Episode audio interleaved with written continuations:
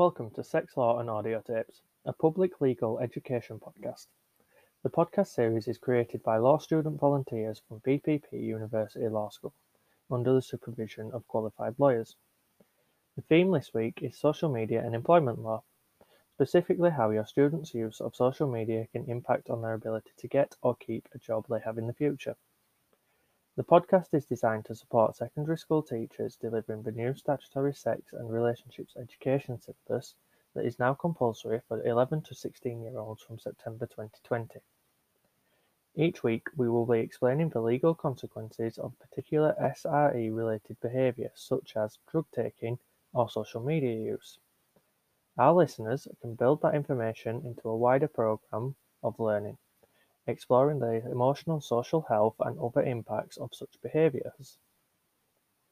This podcast is, is going to consist of three main sections.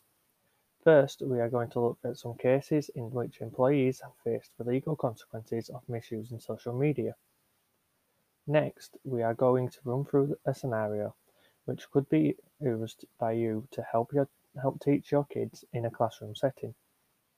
Finally, we are going to do a short quiz where we will bring to light some interesting and surprising facts that, that surround this topic. Today, you are listening to Nathan Gill. Uh, me, Ari Smith. Me, Ashley McGovern. And me, Alec McKenzie. Before we look at some cases, we thought it would be important to discuss why we believe this is actually such an important topic to teach pitfalls of social media are well known. Stories of people who have been undone by it from one misinformed post are never far from the news pages. And yet, every single one of us who is presenting this podcast today uses at least one social media channel on a daily basis. Recently, a personal trainer working for a gym chain used the company's social media account to post training programs supposedly celebrating Black History Month. The posts were deemed racist, and the personal trainer was forced to quit his job amid national outcry. Only last year, Emmerdale actress Shila Iqbal was sacked from the show when the press dug out a seven year old tweet that contained homophobic and racist slurs. This was despite the fact she had made numerous on air apologies expressing her regret. I'm sure that even you, who is listening to this podcast now, has had some personal experience of interacting with social media be it for personal or professional reasons. Social media can be an incredibly powerful tool, and increasingly, companies are looking for people who are digitally literate. This includes knowing how to use social media and why it's a good thing to have as a skill for future employers. Companies use social media to project a positive image of their business into the public domain. Social media provides an efficient way of sharing information, knowledge, and best practices between colleagues and clients. For example, you can retweet a news article much quicker than writing a story about something yourself. And on a personal level, social media platforms provide excellent networking opportunities with other professionals online. Often, companies publish their job opportunities on these platforms, and you can even connect with people at companies you are trying to get an interview or job with through platforms like LinkedIn. Although social media use may be encouraged by a lot of companies nowadays, most companies now have policies providing clear guidance on how employees should conduct themselves on social media, and the consequences of non compliance with these policies can include losing their jobs. There are a number of reasons why companies take inappropriate use of social media by their staff so seriously. Firstly, companies can be held legally responsible for the actions of their employees on social media and discrimination laws can hold companies responsible in law for inappropriate comments one of their employees makes about another colleague online. For example, racist, sexist, or homophobic comments can ultimately lead to the company having to pay out lots of money to the person subject to those comments. The outcome of cases are made public and may be reported in the papers, which can really damage a brand. Secondly, employers may post confidential information belonging to their employer online, which could help competitors gain an advantage, such as, say, secret recipes for one of their products. And thirdly, access to social media on your employer's equipment during your work hours can lead to people spending their time on the internet instead of actually completing their daily tasks, leading to lost productivity. Finally, there is a significant potential to damage the company's reputation. Inappropriate comments made online by companies and their staff can be shared widely very, very quickly and, and affect whether the public want to work for them or even buy their products and services from them. For all these reasons, companies are now starting to take employee use of social media very seriously and to take action against employees in the courtroom if they think behaviour has been inappropriate. We are going to share a few examples of how social media has affected employees' jobs and the outcome of those cases. These employees were sacked from their jobs for posting inappropriate things on social media using either Facebook or Instagram, but the same principles would apply to different social media platforms like Instagram. If you have worked for a company for more than two years, they cannot sack you unless they have fair reason and have followed a fair process. Basically, they have to have heard your side of the story. If the company was in the wrong, this will be classed as an unfair dismissal, and they might have to might have to give the sacked employee their job back and possibly pay them compensation up to including £80,000. This law derives from the Employment Right Act 1996. The first case was Taylor v Somerfield. A supermarket employee posted a 20 second YouTube video of two colleagues wearing work uniforms hitting each other with plastic bags. The video received eight views and was taken down three days later. The employee was a good employee for the last six years and apologised for the video. The employee was later sacked for damaging Somerfield's reputation, and the employee took Summerfield to court complaining he was unfairly dismissed. Do you think this was a fair dismissal, Ashley? Um, overall, yeah, I think it's fair. Though, even though the views were low, it was still online for three days, so it gives three days worth of media traction and three days worth of people jumping on the bandwagon and highlighting faults with the company. And ultimately, it was done in company time on company property, so it's it's not exactly the most professional thing to be getting up to. But ultimately, the court disagreed, and the court held that it was unfair for a few uh, for a few reasons. Among them, there was no clear connection between the footage and Somerfield supermarket brand.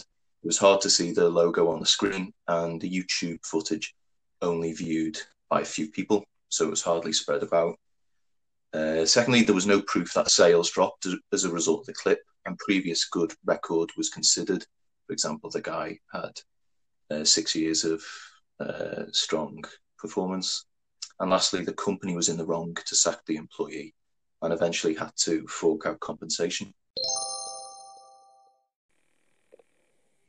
The next case we're going to consider is Priest v Wetherspoon a manager verbally abused two customers and posted negative comments about the customers on her Facebook account.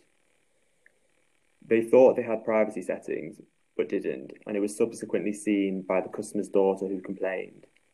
The staff handbook stated sharing opinions online which damaged Wetherspoon's reputation would mean instant dismissal. The manager was subsequently fired.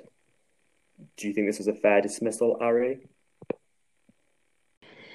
God, I don't know. That's a really hard one. I think um, we've all been in positions before where we've been in jobs and had tricky customers and perhaps not been so kind about them. Um, and especially the fact that they were posting on Facebook in what they believed to be, you know, a private forum. So, but then also I do kind of see why they would get sacked because that does not look attractive from the brand's point of view, seeing um, people be unkind about their customers. So I guess their hands were a bit tied, especially if it was in the customer handbook. The court on that one, Ari, they said that even though the conversation was on a private account, um, the conversation was still online and it involved specific com- customers, and you could identify them from the post. Um, it was viewed on Facebook, so it can be shared by anybody, and then the, aware of the company's social media policy and didn't comply with it. And the risk, the risk to the company outweighed the right of freedom of expression. Uh, so the courts found that it was a fair dismissal for the court to sack the Mrs. Priest and not give her the job back.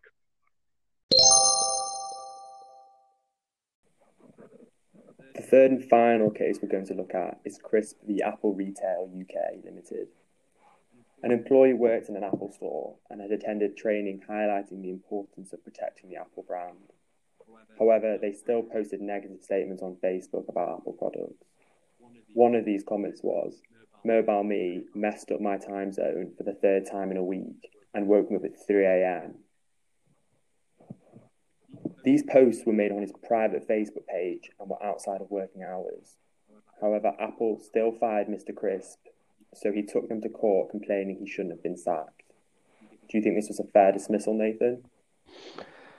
So, following from what the Wetherspoon one was, um, I'm I'm not sure whether it's before or afterwards, but from the looks of it, they've been taught that it's not even if they're on Facebook or anything, it they can uh, negatively affect the brands that they're working for. So I I do think it's a fair a, a fair dismissal. Well, you and the court are um, in agreement then, because the court held it was a fair dismissal too, um, for for two main reasons really. First, uh, the Facebook posts were not truly private. I mean, even though they could only be viewed by friends, they had no control over how its comments might be copied and passed on. And second of all, Apple had made it clear in its training protecting its image was a core value. And critical remarks about the brand were strictly banned. We've already seen some of the factors that the court will take into account when deciding whether it's okay for a company to sack an employee. These include was there any damage to the reputation of, a, of the business as a result of the post? These need to be proven, not just speculated. Can you link the company with the post? Who and how many people saw the post? And were there, were there any company guidelines on, the social, on social media use? And was the employee trained on them? The judge will, all, will also take into account all the relevant circumstances when making their decision about the fairness of sacking someone over a social media post. Other factors that may have been mentioned in court cases include Has the person apologised for their post? Was the post offensive in any, in any way? Was the person who made the post in a senior position who was meant to be setting an example for employees? Was any secret information owned by the company leaked in the post? Was the post done during work hours and on work premises? And finally, how long was the post up for? The other thing to emphasise to young people when talking about the possible employment law consequences for posting something inappropriate online is do they really want to go to court to prove the company was wrong in sacking them? It's worth remembering that the outcome of court cases is not guaranteed. All three all the three people we mentioned in the previous cases spent time and money going to court, but not all of them got the outcome they wanted. If you got sacked for something you put on social media, even if you ultimately won your court case, you would still have to go through the legal, stressful legal process. This can take a long time, sometimes over a year, and can cost a lot of money if you're paying for legal advice from a lawyer. It can be time consuming to put all the evidence together you need for court, and nerve wracking going in the witness box and being accused by the other side of lying or exaggerating. In the meantime, you might be struggling to get another job because your old employer won't give you a good reference. So, do you really think it's worth the risk to go through this kind of process by what you put on social media? It's not fun, and I think all of these people would rather have been doing other things with their time than fighting a court case. So let's apply this ever evolving area of law to a scenario that you can use in the classroom yourself when teaching students about the impact of social media use on their employment rights. After listening to the below fictional example of someone recently sacked for inappropriate, offensive comments on their social media page, you could then invite students to act on behalf of the employee or alternatively the company to put forward some arguments about whether or not the employee was legally within the rights to sack the individual. For now, Ari will act as our claimant's lawyer, i.e., the person who represents the interests of the employee, And Nathan is going to act as the respondent's lawyer. So that's the person who represents the interests of the employer. And they're going to provide some of examples of arguments that students might come up with when taking part in this activity themselves. Once I've set out the initial scene, we'll change key facts in the case, and the counsel for either side will have to react quickly to the new information as it comes in. And we'll see if this makes any difference to the outcome. So here's the scenario. James works for a charity called Action for Disability. They work to tackle stereotypes about disabled people and help secure them work opportunities. The charity's social media policy makes it very clear that making any offensive remarks about disabled people, to the extent that it actually lowers the charity's reputation, may result in sacking. After following the Oscar Pistorius murder trial on TV, the next morning, James decides to vent his anger on Instagram while he's at work and say, Pegleg should put away should be put away for life. Anyone who disagrees is disabled in the head. Although his Instagram account only has 32 followers, it is publicly accessible. By the afternoon, 21 people have liked James's post, and Sarah, who's one of James's colleagues, herself a wheelchair user, has spotted it and is extremely offended. James apologizes to Sarah and says that he never intended to cause offence in the first place. He was just venting frustration and anger at the injustice of the trial. After some investigation, Action for Disability, his employer, decides to sack James. So, what are the key arguments for and against? Well, I am the lawyer representing Action for Disability. And I'm going to argue that it was fair to sack James, from the company. First of all, James had breached the social media policy, and similar to the case of Crisp and Apple, there was clearly a written social media policy for Action for Disability staff that had been brought to his attention, but which James 100% chose to ignore. Secondly, although a relatively small number of people engaged with the post, many more were capable of seeing it due to the public setting used in the Instagram account. So, you know, while only 21 people liked it, maybe 100 people saw it. Thirdly, there's absolutely no question about the offensiveness of the content.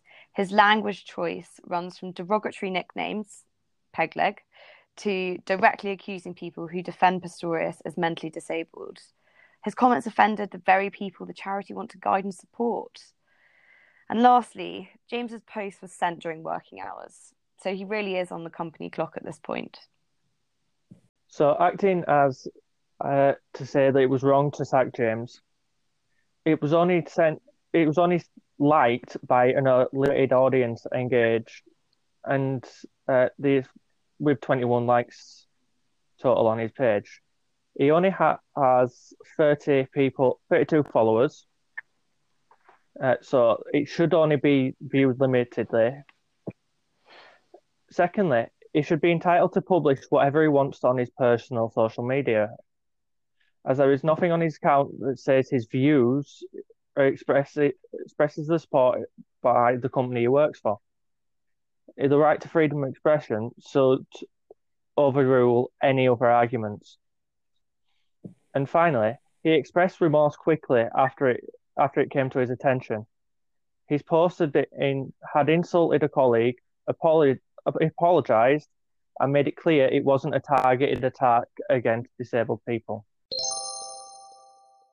Revisiting the scenario, there are some strong arguments there why James's comments, though it is fair to say contains some offensive derogatory terms, might still not meet the standard for dismissal. I'm not sure at this point which way a judge would go. Let's alter the situation slightly. Would the decision change if James deleted the comments four hours later, or maybe deleted his entire account shortly after? So James clearly retracted his uh, his comments. It shows that he's clearly apologetic, and he regrets that his comments as an outburst the judge should uh, lean towards finding James that he was unfairly treated by his employer.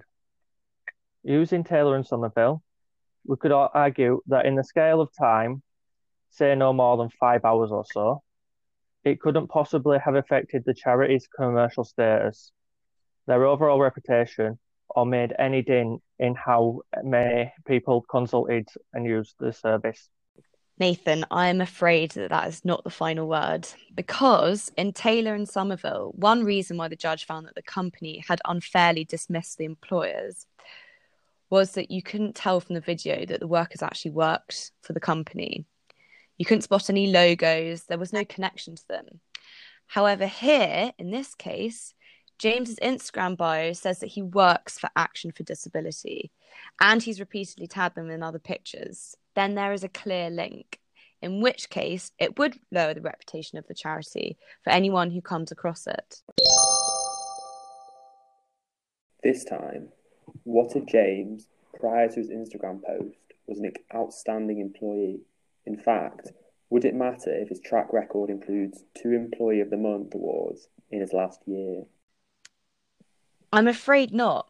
It could be easily argued that an outstanding employee would know not only the charity's social media policy, which he's clearly breached, but also a full understanding of the comments that are direct attack on the disabled community that they represent.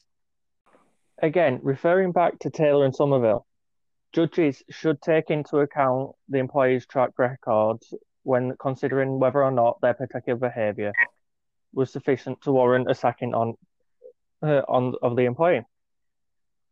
James has a brilliant record has as a loyal employee, and it is stated that he has two Employee of the Month awards awards in the past year.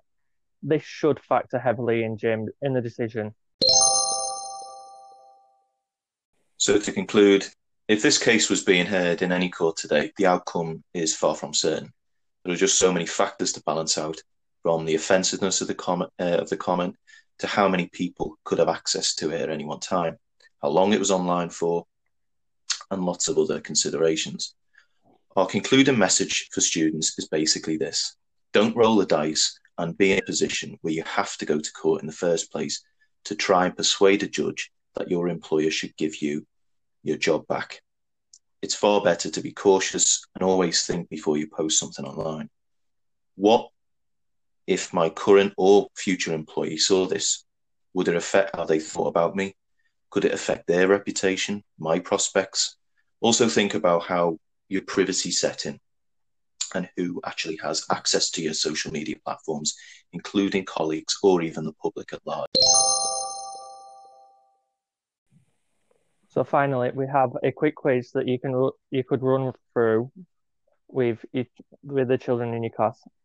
We will also give out the answers on the podcast ourselves and run through each through podcaster. Start, starting off with asking Ashley, what adva- what are the advantages of using social media? You can have it shows you digitally literate, a effective way to promote a business, uh, provides networking op- opportunities, or all of the above.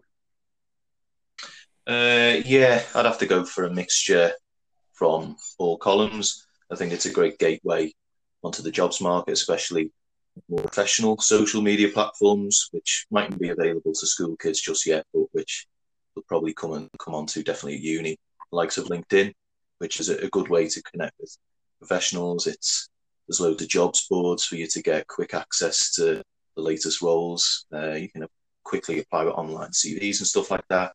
Um, but it's also a CV plus point in its own right. If you can uh, be an effective communicator, I think it's something that any company would be more than glad to take you on with that skill. And one would be what is the percentage of employers that would look at a prospective employee's social media? Alec, Alec, what I don't is it 50%, 75%, 60%, or 80% of employers? Um, I'd probably guess 60% just on just on probably instinct that a lot it seems to be going more towards that they will look at your employment, like your social media for employment, but I don't necessarily think it's that high. were you thinking of it being that high? It's actually higher. It works out at 75% of employers look at the prospective employees' social media. Um, then, what percentage of these would change uh, change their mind on employing a person based on something negative on their pro- profile? Ari, it's over 50 percent, under fifty percent, over seventy five percent, or under seventy five percent. Um, God, well, I know when I was in my previous job, when I helped hire a couple of people, we definitely looked at people's, so had a quick, quick, cheeky look at people's social media accounts. And I know that we made some perhaps unfair decisions off the back of that. So I'd say it's pretty high. I'd say the highest highest option you gave. Uh, so over seventy five percent.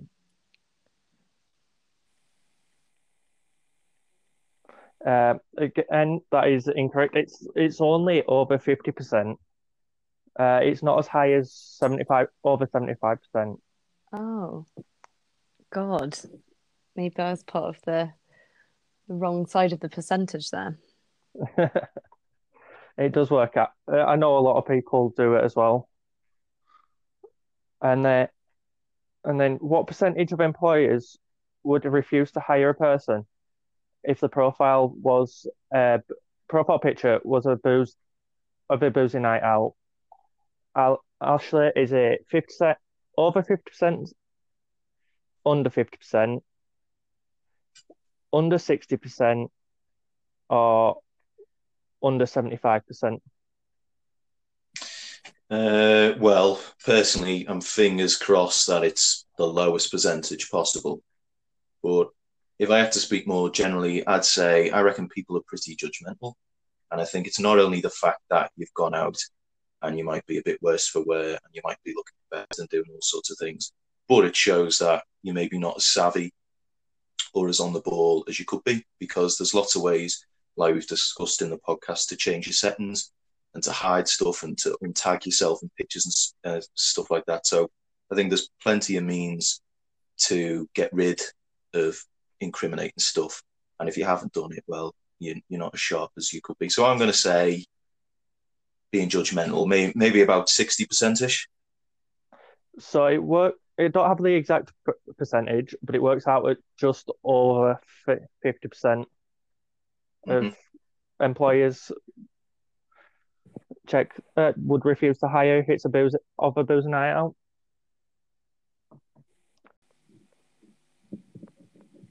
So, Ari, what are the risks and disadvantages to using social media? God, well, I think there's many, but I think there are three main ones that spring to mind. From an employer's perspective, firstly, um, it's really disadvantageous for their employees to be on social media all the time. It can lead to loads of wasted work time and essentially a, a loss of productivity. Um, secondly, uh, there's the chance that private documents from the company may accidentally get leaked on social media. You never know what's in the background of your photograph or your story, and um, and whether your competitors are keeping a keen eye on what's being posted. And thirdly, um, I think that any discrimination online is there for the whole public to see, and um, not only is it detrimental for the company you may be working for at the time, but it could be detrimental to any future employment. Um, so, Alec, what are the risks of going to court to prove un- unfair dismissal? Um, I think probably the biggest one is just how unpredictable the courts can be. Um, as you've seen from the, the case we talked about, it's nothing's guaranteed. So you could potentially spending a lot of time and a lot of money to go to court and essentially come out with an outcome you didn't want. So it's, it's obviously a very big risk. Uh, there's also it can it's not guaranteed to give you the result that you want, and it can take it can take a long time. So it can take up to a few years to few, prove your point. And coming back to you, Alec, what are some of the factors judges would consider when ruling on pay cases? Um, there's quite a lot actually um, come to mind. Um, it, I think the big one is if you can link the company directly to the post, or was the post made during like company work hours? Um, obviously, how offensive the post is, would definitely have an effect. Um, and obviously, more senior members of staff have obviously got to show an example for their the people they're supposedly supervising. So, the higher up in the company, you should probably you should be more aware of the policies if there are any. And finally, Ashley, what could happen if a case is found to be unfairly dismissed? So, scanning through the cases that have come to court in the past decade or so, there's basically two main options.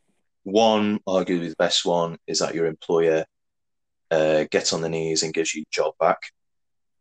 Or the other one, like was discussed earlier, they can admit they're wrong and pay compensation of up to a maximum of 80 grand. All the statistics mentioned in this quiz today were from a job site survey conducted a few years ago. If the same companies were to be asked today, the, stat- the statistics may fluctuate up or down. Before we sign off, we would like to share a few extra resources and guides that would be useful in the future. There are websites available that provide guidance on how your students can use social media to give themselves a positive image in the job market.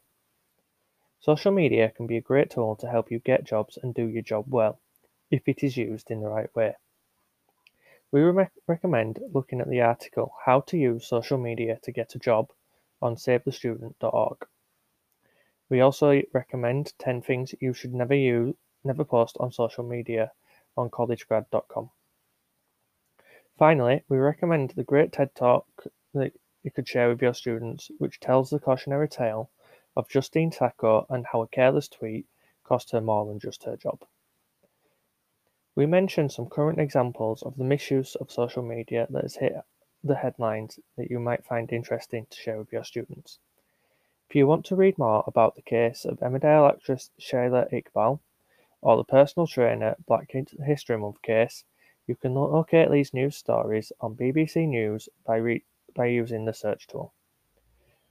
We have been Nathan Gill, Ashley McGovern, Ari Smith, and Alec Mackenzie.